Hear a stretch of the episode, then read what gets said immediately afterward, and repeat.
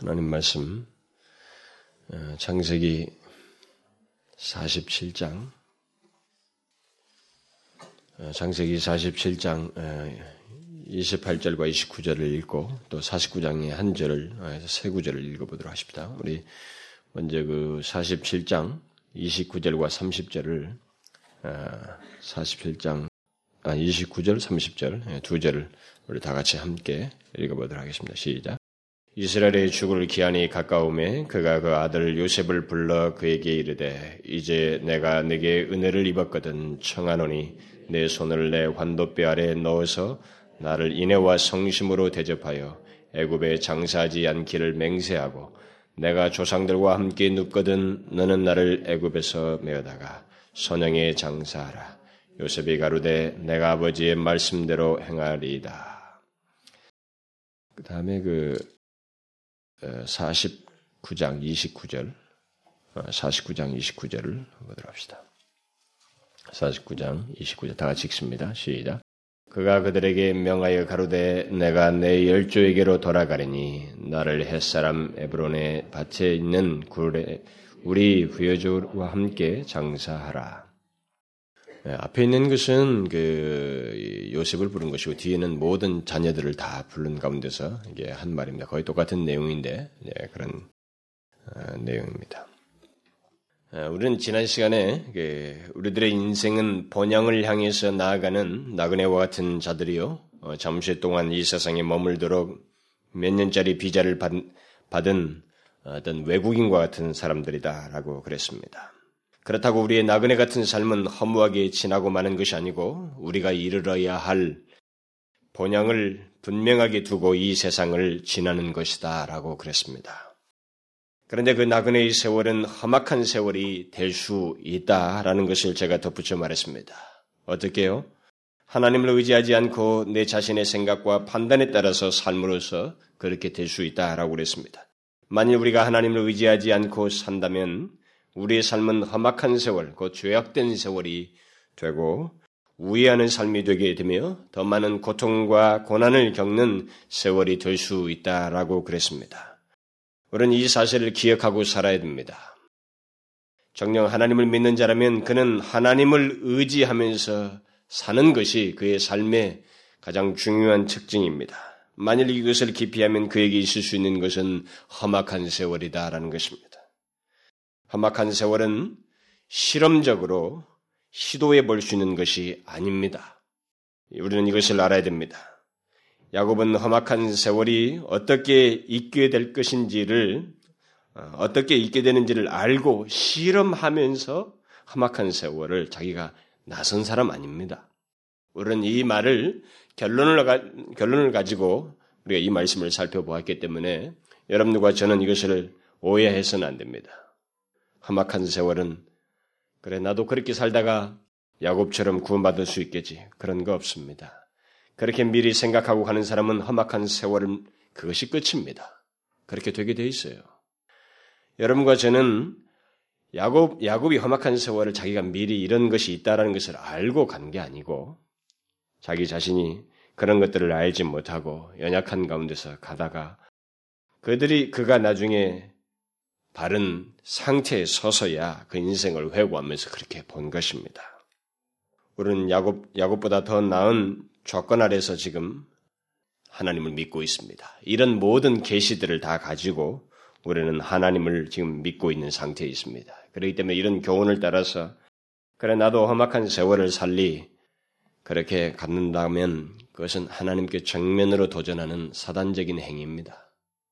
먹지 말라는 말을 들으면서도 하나님께 불순종하는 아담 같은 행동이 되는 것입니다. 우리는 그것을 기억해야 됩니다. 우리가 험악한 세월을 살도록 하나님은 우리들로 하여금 험악한 세월을 살도록 하기 위해서 이 계시를 준 거 아닙니다. 이런 말씀을 남겨놓은 거 아닙니다. 이런 부정적인 사례를 통해서 하나님을 의지하도록 이 내용을 접하는 사람에게는 이 계시를 접하는 사람에게는 오직 하나님을 의지하며 살도록 하기 위해서 우리에게 남겨 주신 계신 것입니다.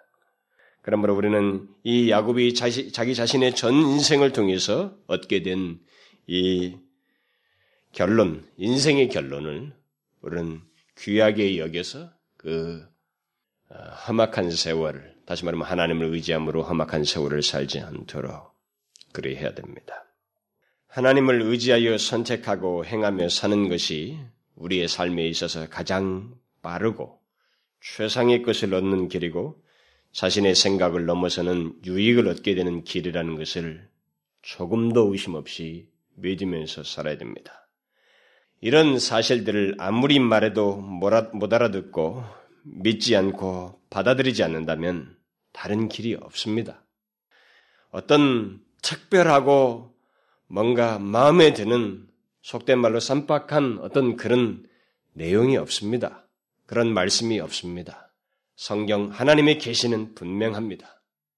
이것을 깊이 하면 그 사람이 갈 길은 다른 길이 없습니다. 그러므로 우리는 하나님 오직 그를 의지하는 것이 인생의 최상의 길이구나라는 것을 야곱이 오랜 130년의 세월을 살고 내렸던 이 결론을 우리는 잊지 말아야 됩니다. 자, 그러면 이제 우리는 이 야곱이 자신의 전 삶을 통해서 가장 성숙되고 믿음의 조상다운 모습을 보여준 그의 최후의 삶이 이제 남겨져 있는데 그것을 이제 오늘부터 한 두세 차례 거쳐서 어, 살펴보도록 하겠습니다. 제가 두세 차례라고 하는 것은 오늘 하고 다음으로 끝날지 혹시 한 번 더 하게 될지 모르기 때문에 그렇습니다. 그것은 어, 하나님의 인도를 따라가고 싶어서 그런 것입니다.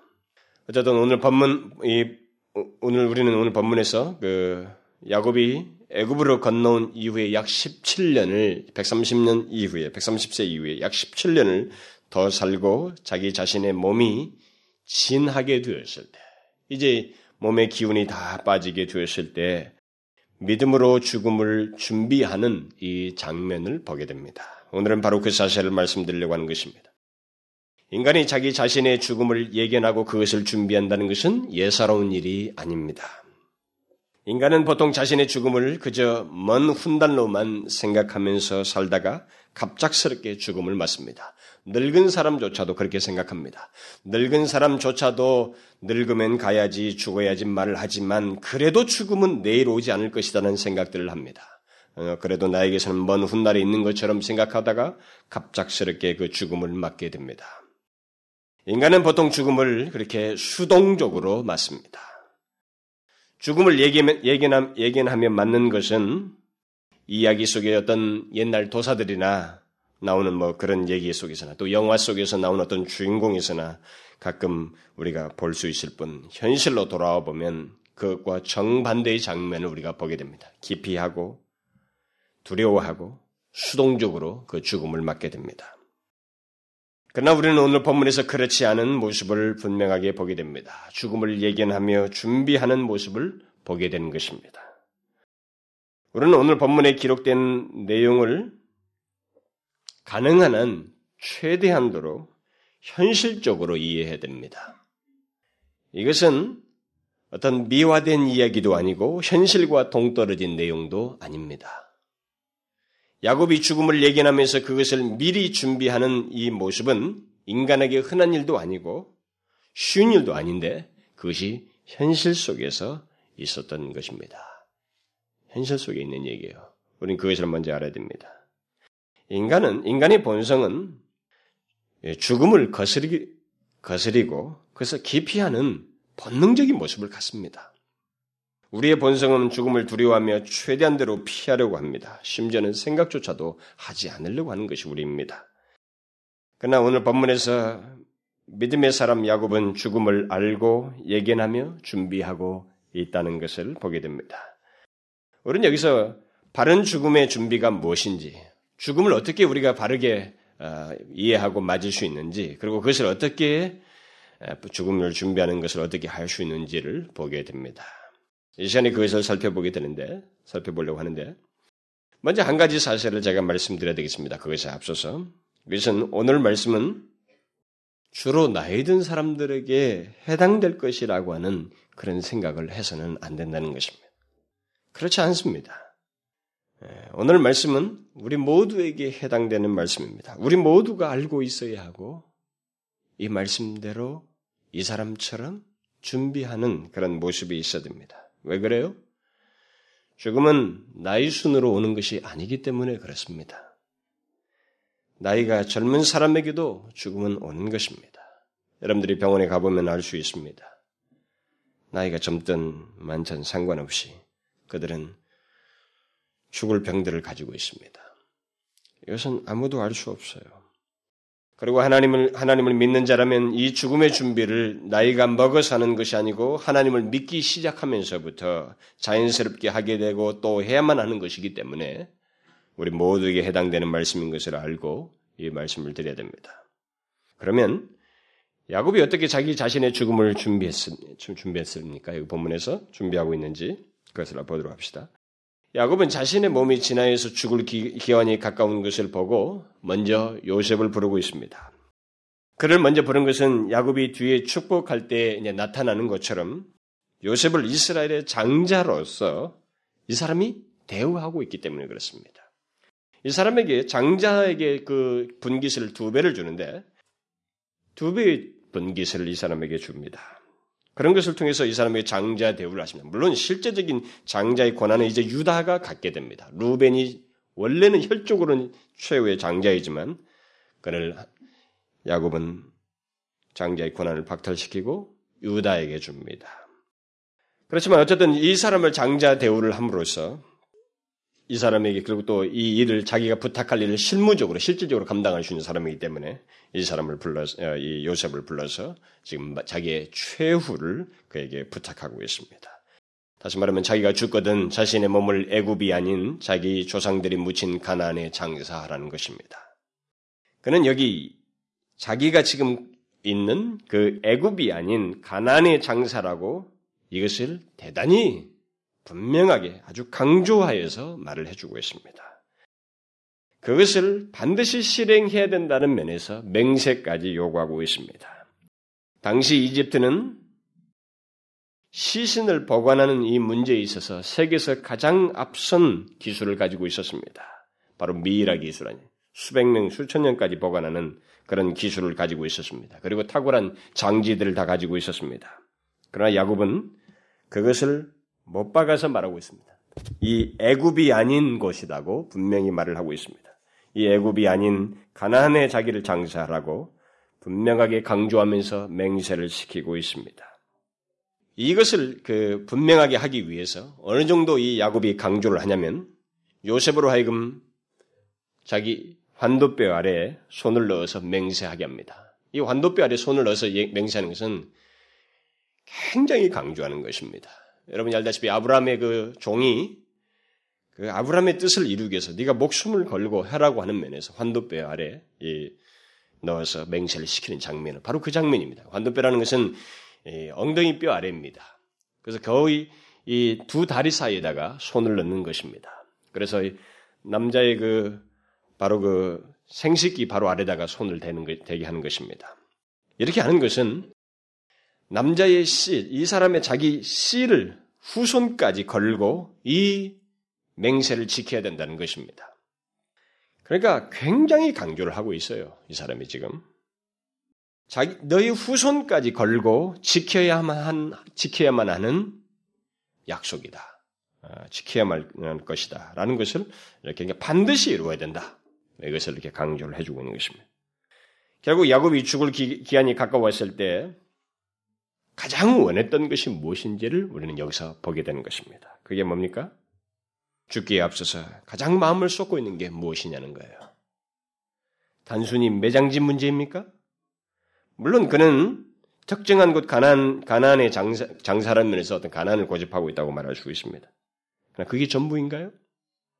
그거 하나를 위해서 요셉에게 후손을까지 걸고 이것을 지켜라 이루라고 이렇게 맹세를 시키겠느냐는 거예요. 그렇지 않죠. 그가 궁극적으로 마음을 쏟고 원하는 게 있습니다. 그 뭡니까? 바로 하나님께서 자기에게 하신 약속입니다. 가난에서 그의 후손이 복을 받을 것이라고 하는 이 하나님의 약속에 대한 집념을 신앙의 믿음의 집념을 나타내고 있는 것입니다. 야곱은 지금 믿음으로 자기 자신의 죽음을 바라보면서 하나님께서 자기에게 하신 약속을 마지막 순간까지 생각하면서 붙들고 있는 것입니다. 그는 단순히 매장지를 고집하는 것이 아닙니다. 그는 지금 성숙된 믿음으로 자신의 최후를 정리하고 있는 것입니다.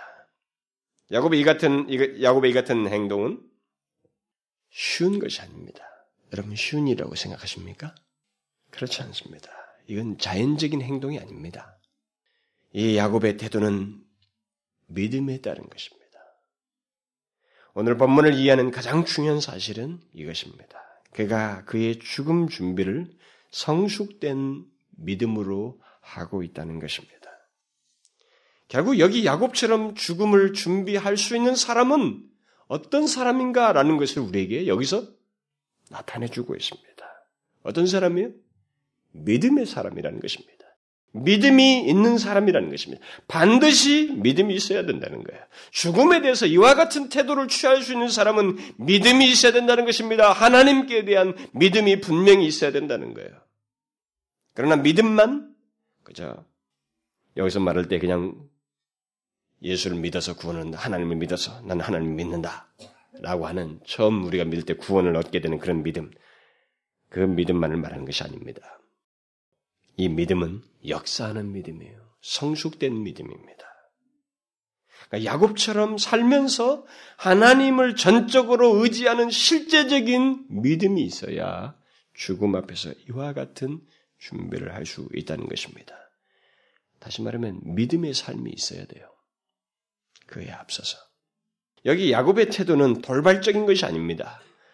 그것은 그의 지나온 삶의 연장선상에서 자연스럽게 있게 된 것입니다. 여기 야곱이 취한 태도는 예수를 믿는다고 해서 모두가 그렇게 할 수 있는 것은 아니라는 것을 제가 먼저 말씀을 드린 것입니다. 예수를 믿는 사람들 중에서도 죽음을 앞에 두고 그렇게 하지 못하는 사람이 굉장히 많습니다. 안절부절하고 두려워하고 기피하고 어떻게 할 줄을 모르고 소망이 있는 것인지 믿음이 있는 것인지 막 부인도 하려다가 뭐 하나님을 믿는 것도 부인하려고 요동하는 모습까지 보입니다. 예수 믿는 사람들 중에서 그것은 그들이 본향을 향해 나가는 나그네 나그네와 같은 사람이라는 것을 알고 죽음을 생각하지 않았고 죽음을 준비하지 않았기 때문에 그렇습니다. 믿음으로 죽음을 대면하지 않기 때문에 그래요. 세상에 집착하면서 살아왔고 자기 욕심에 이끌려서 살아왔기 때문에 그런 일이 생기는 것입니다. 저는 지금 여기 야곱처럼 죽음을 준비 준비하지 않는 사람은 영원한 하나님 나라에 들어가지 못한다라고 말하고 있지 않습니다. 정녕 우리가 예수 그리스도를 믿는다면, 진실로 예수 그리스도를 믿는 그리스도인이라면 그 사람은 구별된 죽음을 맞게 되어 있습니다. 쉽게 말하면 인간은 죽는 원인은 천차만별이고 다양합니다만, 뭐 암으로 일어남으로 죽고 또 뭐 저런 병으로 죽고 뭐 교통사고로 죽고 교통사고도 천차만별이에요. 각 사람마다 죽는 죽는 죽게 되는 그 원인은 이유는 다 다양합니다. 심지어 군대 가서 총기 오발 사고로도 죽기도 합니다. 굉장히 원인은 다양하지만 방법은 두 가지밖에 없습니다. 인간은 인간이 죽는 데에서는 죽음은 두 가지 방법밖에 없어요. 하나는 믿음 안에서 죽는 것이고 하나는 죄 안에서 죽는 것입니다. 예수 그리스도께서 그렇게 말씀하셨어요. 그래서 예수 그리스도를 믿는 자는 믿음 안에서 죽게 되기 때문에 뭐 그들이 뭐 성숙된 모습을 설사 보이지 못한다 할지라도 그들이 진실로 예수 그리스도를 믿는다면 그들이 구원받지 못한다는 말은 아니에요.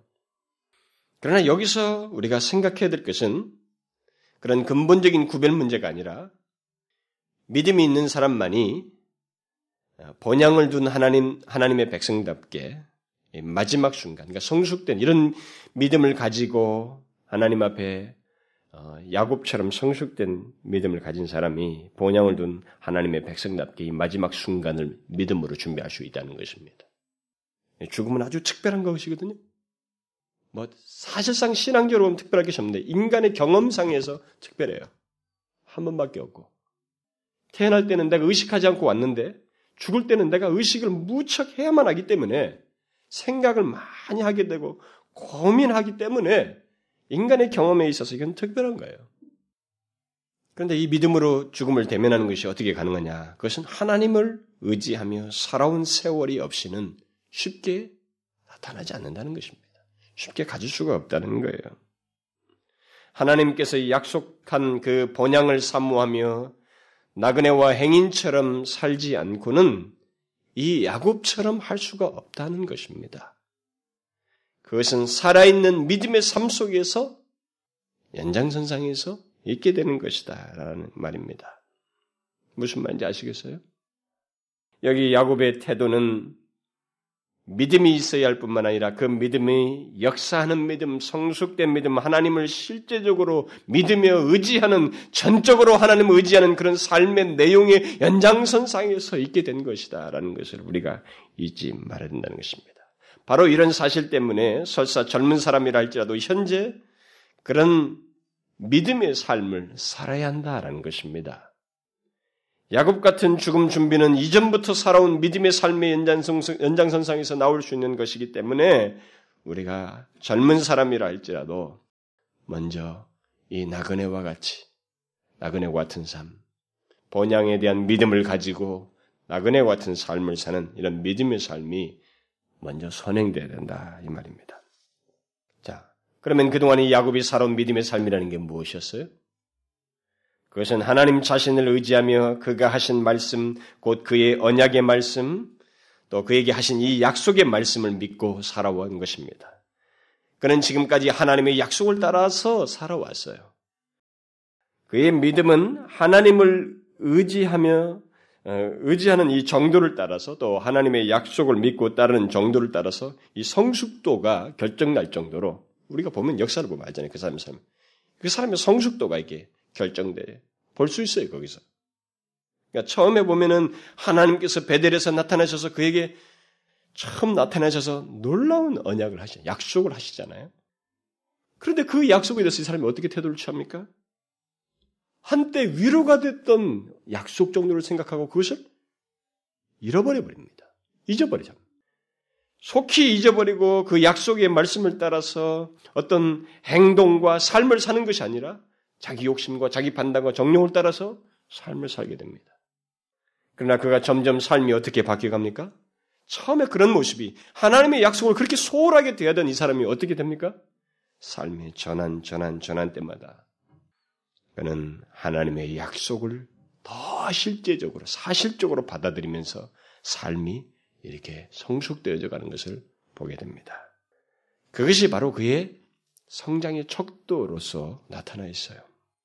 그가 하나님의 약속이 자신의 삶에 있어서 생명과도 같다는 것을 이렇게 세월이 지나면서 하나님의 약속 앞에 자기 반응하면서 그것을 드러냅니다.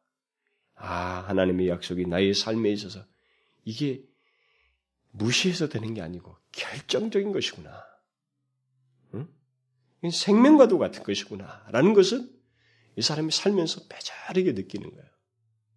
그러다가 하나님께서 그가 서원을 갚기 위해서 베델로 다 돌아왔을 때 베델에 하나님께서 다시 나타나셔서 언약을 갱신하시면서 그 약속의 말씀을 주실 때 그 이후로 이 사람이 이 하나님의 약속의 말씀에 대해서 삶의 태도가 분명하게 정해져서 살아가게 됩니다. 그게 뭐예요? 어떻게 됩니까?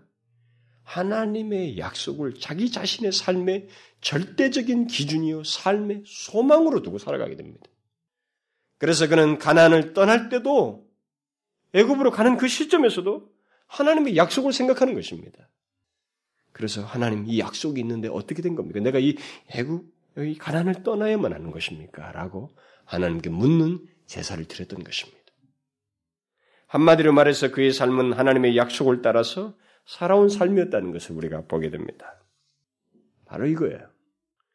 야곱이 믿음으로 자기 자신의 죽음을 준비하는 오늘 본문과 같은 모습은 바로 그런 배경, 다시 말하면 하나님의 약속을 따라서 살아온 배경 속에서 그 삶의 연장선상에서 있게 된 것이다라는 것을 우리가 기억해야 된다는 것입니다. 그래서 제가 죽음 준비라는 것을 말을 하는 거예요. 믿음으로 죽음을 준비하는 문제를 여러분 모두에게 하는 것입니다. 이런 사실 때문에 믿음으로 죽음을 준비하며 대면하는 것은 아무에게나 있는 것이 아니고 또 아무런 내용도 배경도 없이 되는 것이 아니라는 것을 제가 말씀을 드리는 것입니다. 이것은 이전의 삶의 연장선상에서 분명히 믿음의 삶의 배경 속에서 있게 되는 것입니다. 그렇다면 나이 늙어 나이 늙어서 죽으려고 하는 이 야곱의 문제가 아니고 우리예요. 이 사람이 이런 죽을 때 이런 죽을 기한이 가까워서 이런 태도를 취했지만 이 태도로 갈, 수, 갈 수밖에 없었던 내용을 그 이전에 가지고 있었다 이 말입니다. 그럼 우리에게도 바로 그런 동일한 시점에서 생각을 해보면 우리에게도 가야 할 시점이 다가온다고 생각할 때 그것을 앞에 둔 우리들의 지금 그것을 예견케 하는 우리들의 삶이 지금 어떠느냐는 거예요. 여러분 우리는 어떻습니까? 지금 현재 우리들의 모습은 어떻습니까?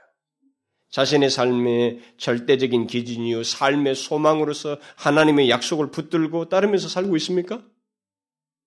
혹시 여러분 중에 야곱이 처음 하나님의 약속의 말씀을 듣고 그것을 실제적으로 믿지 않고 마치 버리듯이 잊어버렸던 것처럼 여러분도 하나님의 약속을 가볍게 여기고 잊으면서 살고 있지는 않습니까?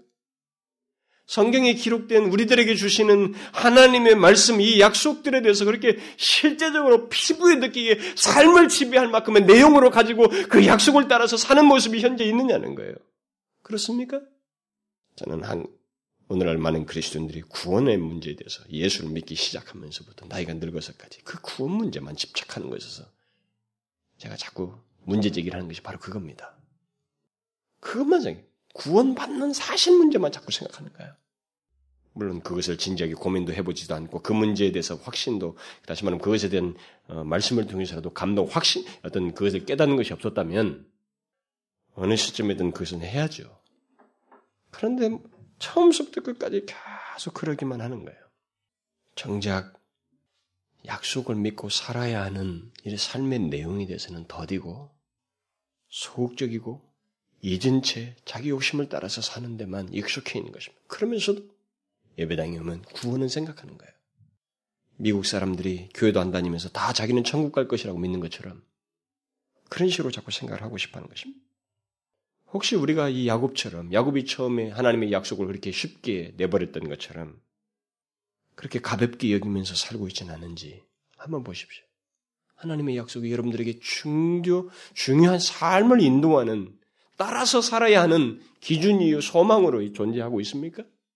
만약 그렇지 않다면 그 사람은 예수를 믿으나 예수를 믿는 자들에게 주시는 하나님의 복을 거절하면서 살아가고 있는 사람입니다. 자신의 삶을 고통스럽게 힘들게 만들고자 하는 사람인 것입니다. 그리고 무엇보다도 자신 앞에 다가오는 죽음을, 죽음에 대해서 아무런 준비도 없이 살아가고 있는 것입니다. 어쩌면 그 사람은 이 세상 사람들이 죽을 때와 별로 다를 바 없이 힘들어하고 고통스러워하면서 두려워하면서 죽음을 맞을 사람이에요. 여러분 죽음 앞에 죽음을 앞에 둔 사람에게 가장 큰 힘이 되는 것이 무엇이겠어요? 특별히 크리스천들에게 죽음을 앞에 둔 크리스천들에게서 가장 큰 힘이 되는 게 무엇이겠습니까? 그것은 하나님의 분명한 약속이에요. 변치 않는 하나님의 약속인 것입니다. 하나님께서 그의 백성들에게 하신 그 값지고 영광스러운 그리고 큰 위로가 되는 약속의 말씀인 것입니다. 오늘 본문의 야곱도 죽을 기한이 가까웠을 때 가장 크게 마음을 쏟으면서 그가 붙들었던 것은 약속이었습니다. 가난에 대한 하나님의 약속. 그래서 그곳에 자기를 장사하고 그렇게 강하게 아들을 붙들고 얘기한 것입니다. 그는 자신이 죽을 때가 가까웠을 있 음을 알면 알수록 하나님의 약속을 생각하고 그것을 붙들었던 것입니다. 가나는 하나님께서 자기 후손들에게 주실 땅이요 그곳에서 복을 얻게 될 것이라고 한 의미에서 약속의 땅이기도 하지만 하나님께서 그에게 주실 영원한 유업을 상징하는 것이기 때문에 그는 그 하나님의 약속을 마지막 이 마지막이 가까울수록 더욱 크게 의지하였던 것입니다. 바로 그런 그의 약속에 대한 믿음으로 인해서 야곱은 자기 앞에 다가오는 죽음을 비참하게 직면하지 않고 있습니다. 오히려 여유 있게 대면할 수가 있게 되었고 준비할 수가 있게 되었습니다. 인간이 죽음 앞에서 비참해지고 두려워하고 기피하려고 하는 것은 그들 앞에 아무것도 없다고 생각하기. 아무런 소망이 없기 때문에 그래요. 다시 말하면 아무런 약속이 그들에게 없습니다. 아무것도 없어요. 어떻게 될 거죠? 미래에 대한. 약속된 것이 아무것도 없기 때문에 그렇게 기피하고 두려워하는 거예요. 그러나 하나님은 그의 백성들에게 얼마나 많은 약속을 주셨습니까? 그리고 그 모든 하나님의 약속들은 하나님께서 일찍이부터 자기가 이 선조들에게 앞선 믿음의 사람들에게 메시아를 약속하시고 그 약속을 직접 이루신 것처럼 하나님 자신이 육신을 입고 이 땅에 오신 것만큼 그렇게 분명하게 약속을 지키신다는 것을 우리에게 수도 없이 보여준 그렇게 틀림없는 변치 않는 약속을 우리에게 얼마나 많이 하셨어요. 이미 많이 검증된 하나님의 약속이 얼마나 분명하고 변치 않는 것인지를 이미 겸, 많이 검증해 주셨는데 그런 식으로 우리에게 약속한 것이 얼마나 많습니까? 하나님의 약속만큼 확실한 것이 없다고 하는 것이 성경의 몇천 년의 증거인 것입니다. 하나님의 말씀만큼 변치 않는 것이 없다는 것이 성경이 증거예요. 수천 세대 사람들이 살면서 증거한 내용들입니다. 그러기에 그는 자신의 마지막 순간, 그 죽음을 앞에 두고도 하나님의 약속을 붙들며 그가 약속하신 유업을 바라며, 바라며 가난 땅에 자기를 장사하라고 이렇게 당부를 한 것입니다. 여러분 죽음을 앞에 둔 사람에게 가장 큰 위로와 힘이 되는 것이 바로 하나님의 하나님께서 하신 약속이라는 거 이걸 잊지 말아야 됩니다.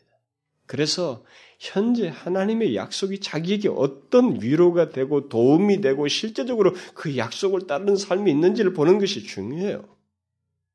약속을 따라서 살지 않는 사람은 죽음 앞에 두어서도 이렇게 못합니다. 못 믿어요. 혼란 속에 빠져들어가는 것입니다. 변함없는 하나님의 약속, 천지가 없어져도 변치 않을 그 하나님의 약속을 우리는 붙들어야 되는 것입니다. 야곱처럼. 그런데 그것은 갑작스럽게 되는 게 아니다 말이에요. 야곱이 지금 갑작스럽게 하나님의 약속을 붙들고 있는 게 아닌 것입니다. 그는 하나님의 약속을 따라서 살아오다가 그렇게 한 거예요. 그래서 이게 중요한 것입니다. 중요한 것은 이 죽을 때의 극적인 장면이 아니에요, 사실은. 그때 나도 그렇게 할 것이다라는 생각이 아니라 하나님의 약속을 항상 믿으며 사는가라는 거예요. 우리 현재 시대가. 그게 중요한 것입니다. 야곱과 같이 죽음을 맞으려면 그런 삶을 현재 내가 살지 않으면 안 되기 때문에 제가 이 죽음 준비에 대해서 야곱의 예를 들지만 그의 약속을 따라서 살았던 삶의 이전의 삶을 먼저 여러분들에게 말을 하는 것입니다. 그걸 주로 강조를 하는 거예요. 죽음을 맞는 것은 뭐 야곱처럼 이렇게 하는 것은 배짱으로 할 수 있는 게 아닙니다. 야곱처럼 일찍부터 하나님의 약속을 의지하여서 사는 모습이 있어야만 할 수 있어요. 그래서 제가 묻는 거예요. 여러분들의 현재 삶이 어떠냐는 거예요. 여러분들의 집착이 뭡니까? 관심이 뭐냐는 거예요. 하나님의 약속입니까? 아니면 여러분들의 이상과 여러분들의 생각과 욕심입니까? 나그네처럼 사는가라는 거예요. 진실로 하나님의 약속을 믿으며 살고 있느냐는 거예요. 현실 속에서 하나님의 약속을 믿습니까? 하나님의 약속을 믿기 때문에 때로는 기다리기도 하고, 하나님의 약속을 믿기 때문에 때로는 포기도 하며, 하나님의 약속을 믿기 때문에 우리가 세상보다 세상의 것들보다 하나님의 것들을 더 사랑하는 그런 모습을 현재 가지고 있느냐는 거예요. 그렇습니까? 이런 모습이 없이 갑작스럽게 될까요? 죽음 준비가 안 되는 것입니다. 약속을 따라서 사는 삶이 있어야 되는 것입니다.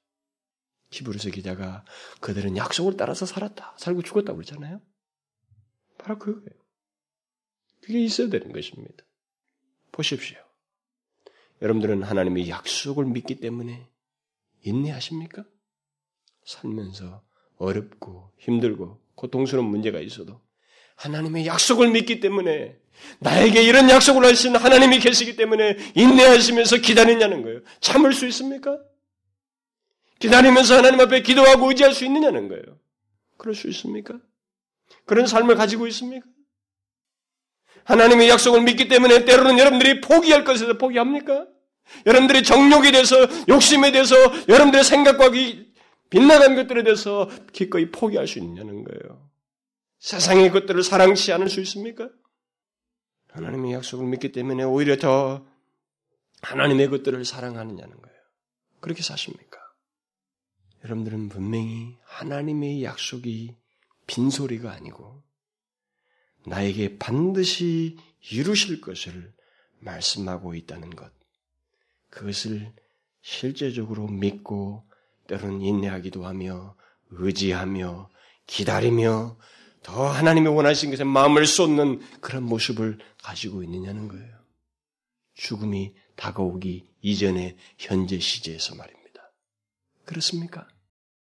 여러분들이 집에 오늘 돌아가시거든 하나님께서 우리에게 하신 약속이 무엇인지 성경을 펴서 쭉 읽어보면서 줄을 꺼보십시오. 여러분들이 하나님의 말씀을 믿는 그리스도인이라면 하나님께서 여러분과 저에게 하신 약속이 얼마나 황홀할 만큼 놀라운 것인지를 여러분들은 금방 발견할 것입니다. 이루 말할 수 없는 그의 백성들을 붙드시되 도대체 어떤 마음으로 붙드시는지 그리고 얼마나 놀라운 것들을 얘기하면서 우리를 붙드시는지 약속으로 가득 찬 것들을 여러분들이 발견하게 될 것입니다. 그 약속을 의지하여서 현실을 바라보고 판단하고 행동하고 움직일 수 있느냐는 거예요. 그럴 수 있습니까? 여러분과 저는 야곱보다 더 좋은 위치에 있습니다. 더욱 풍성하고 구체적인 약속들을 가지고 있는 사람들입니다. 근데 중요한 것은 그 약속을 믿느냐는 거예요. 야곱은 그렇게 간단한 약속을 가지고 있었지만 하나님의 유업에 대한 소망을 가지고 그 약속을 의지해서 이렇게 죽음을 준비하고 있었지만 우리는 더 풍성하고 구체적이고 마치 달에도 잡아주고 뭣도 모든 주변을 다 해서 가도록 해주는 것 같은 풍성한 약속들을 우리에게 해주고 있어요. 근데 중요한 것은 그 약속들을 진실로 믿느냐는 거예요. 그리고 그 약속을 따라서 사느냐는 거예요. 이게 없으면 야곱 같은 이 결과가 없기 때문에 제가 이것을 다시 자꾸 강조하는 것입니다. 여러분들은 약속을 믿습니까? 하나님의 약속들을 믿느냐는 거예요. 그대로, 실제적으로. 삶 속에서. 둘이 뭉실하게 구원, 하나만 생각합니까? 그게 큰 비중이겠죠.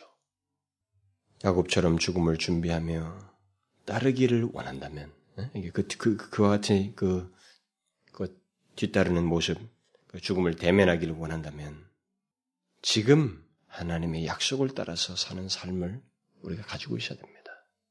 아이작 왓츠는 하나님의 약속을 생각하면서 이렇게 말을 했습니다. 이렇게 찬송시를 썼어요. 한없이 크신 능력을 나 찬송합니다. 참되고 미쁜 그 언약 나 찬송합니다. 온전히 창조하시던 그 말씀 힘이 써 영원히 변치 않는 줄을 나 믿사옵니다. 그 온유하신 주 음성 나 불러주시고 그 품에 품어주시니 나 찬송합니다. 변치 않는 천지를 창조하시던 그 하나님의 말씀, 그, 그분의 약속, 이 변치 않는 것을 믿고 찬송을 하고 있습니다.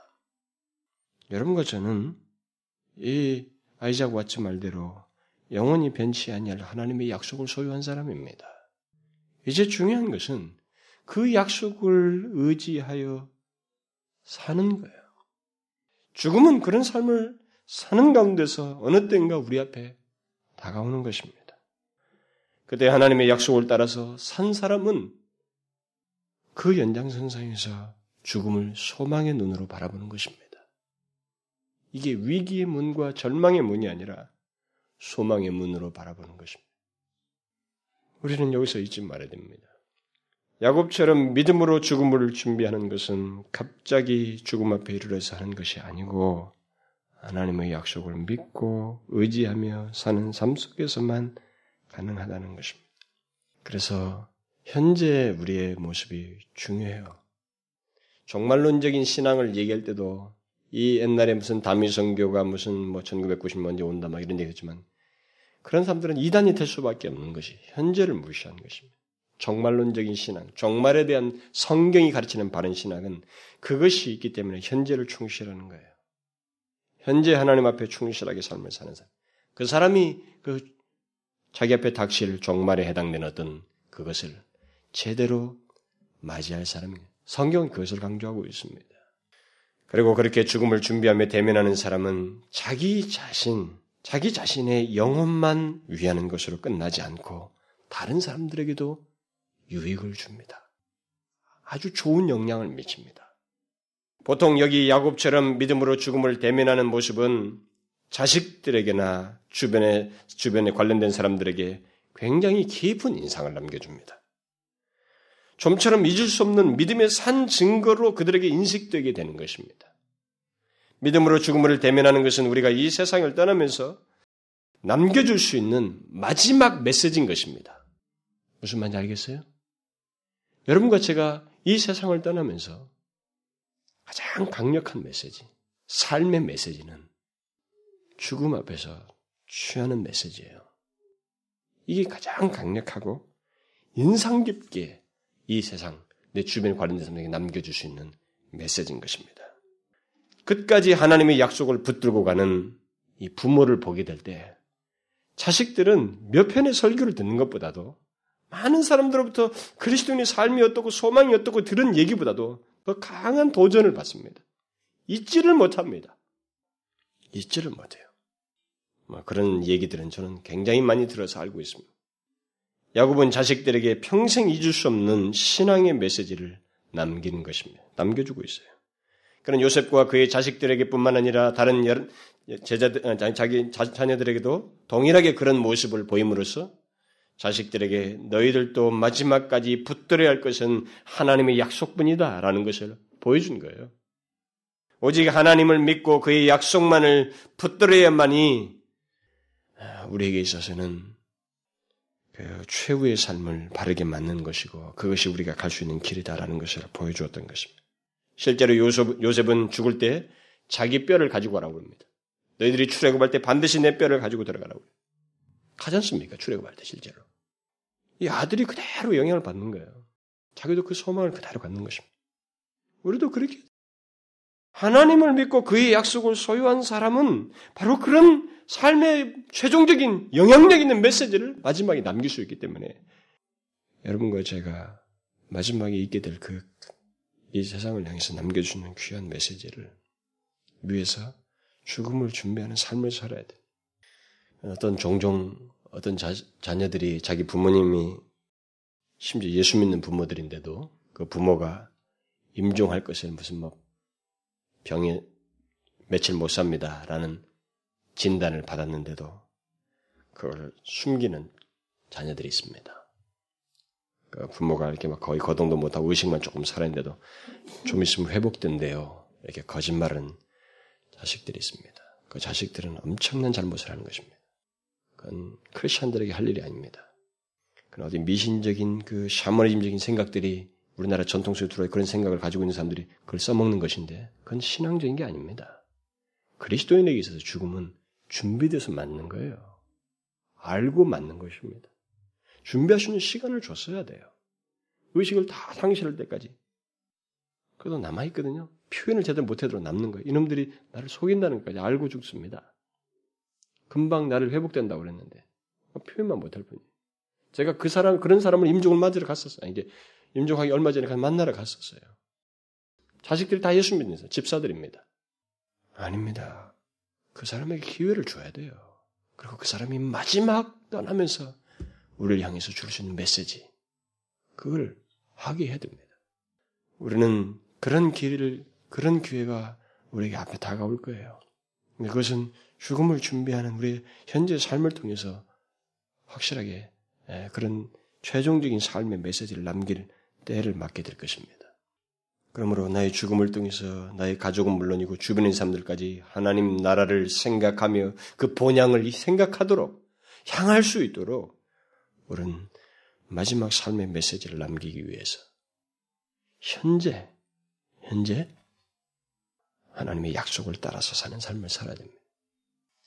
어떻게 해야 돼요? 그러면 어떻게 하면 된다는 것입니까? 앞 지난 시간에 말한 것처럼 나그네처럼 사는 것입니다. 번양을 향해서 나아가는 번양에 대한 약속을 믿고 나그네처럼 사는 것입니다. 나그네처럼 죽음을 대면하는 거예요. 나그네처럼 살지 않으면 이 세상이 전부인 것처럼 이 세상에 대한 집착과 욕심과 세상을 사랑하면서 살아가게 되면 우리는 번양에 대한 그 약속을 믿고 있다고 하는 증거도 못 나타내고 자기도 죽음을 바르게 대면하지 못하게 됩니다. 우리는 본향을 향해 나아가는 나그네처럼 살지 않으면 야곱처럼 이 죽음을 준비하지 못합니다. 성경이 말했잖아요. 이 세상이나 세상 것들을 사랑치 말라. 누구든지 세상을 사랑하면 아버지의 사랑이 그 속에 있지 아니하니 이 세상도 그 정욕도 지나가되 오직 하나님의 뜻을 행하는 이는 영원히 거하느니라. 사람이 구분되잖아요? 이 세상을 살아가는 사람은 같이 끝나는 거예요. 그러나 세상을 사랑치 아니하고 하나님 본향을 생각하며 나그네처럼 살아가는 사람은 영원히 거하게 되는 것입니다. 여러분들은 이것을 믿습니까? 현재 삶에서 세상을 사랑치 않고 하나님의 약속을 따라서 살아가는 것이 우리의 삶이라는 걸 분명히 알고 그러기를 원하며 또 이렇게 살기를 원하시냐? 여러분들 그런 의지가 있어요? 소원이 있습니까? 하나님의 백성들에게 있어서 하나님의 약속이 얼마나 비중이 있는가라는 이 질문을 한번 우리에게 던져볼 필요가 있어요. 체크해 볼 필요가 있습니다. 약속을 모릅니다. 의지하지 않습니다. 일시적인 예수를 믿어서도 현세적인 물질적인 복만 자꾸 생각하지. 하나님이 더 영원한 약속, 구체적인 약속에 대해서 그것이 삶을 지배하고 자기를 이끌지 않습니다. 여러분 명심하십시오. 우리는 예수를 믿기 시작하면서 삶 자체가 죽음을 준비하는 삶입니다. 그렇게 돼 있어요.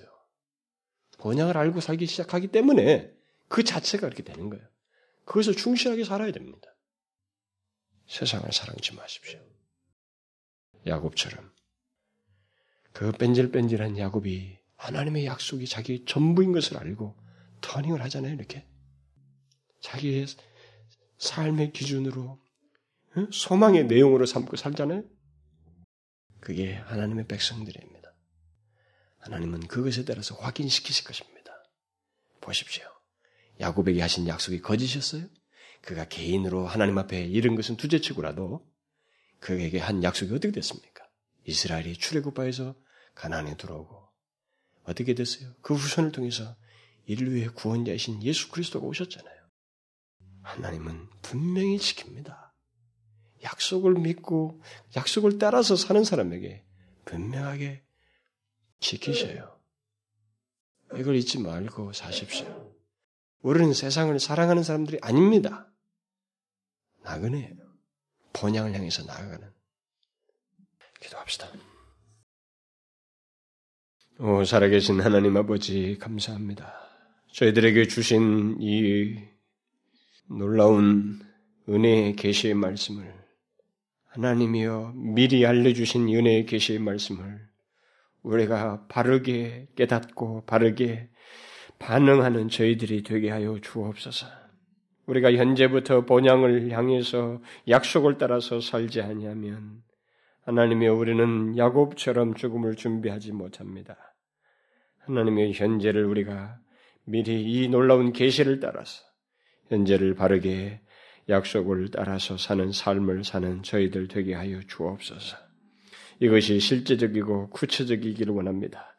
삶 속에서 하나님 아버지여 약속을 의지하여서 사는 그 모습을 따라서 인내할 줄 알고 포기할 줄 알고 하나님의 것들에 더 집착할 줄 아는 그 대신 세상을 사랑치 않는 그런 모습을 갖는 저희들 되게 하여 주옵소서. 예수 그리스도의 이름으로 기도하옵나이다. 아멘.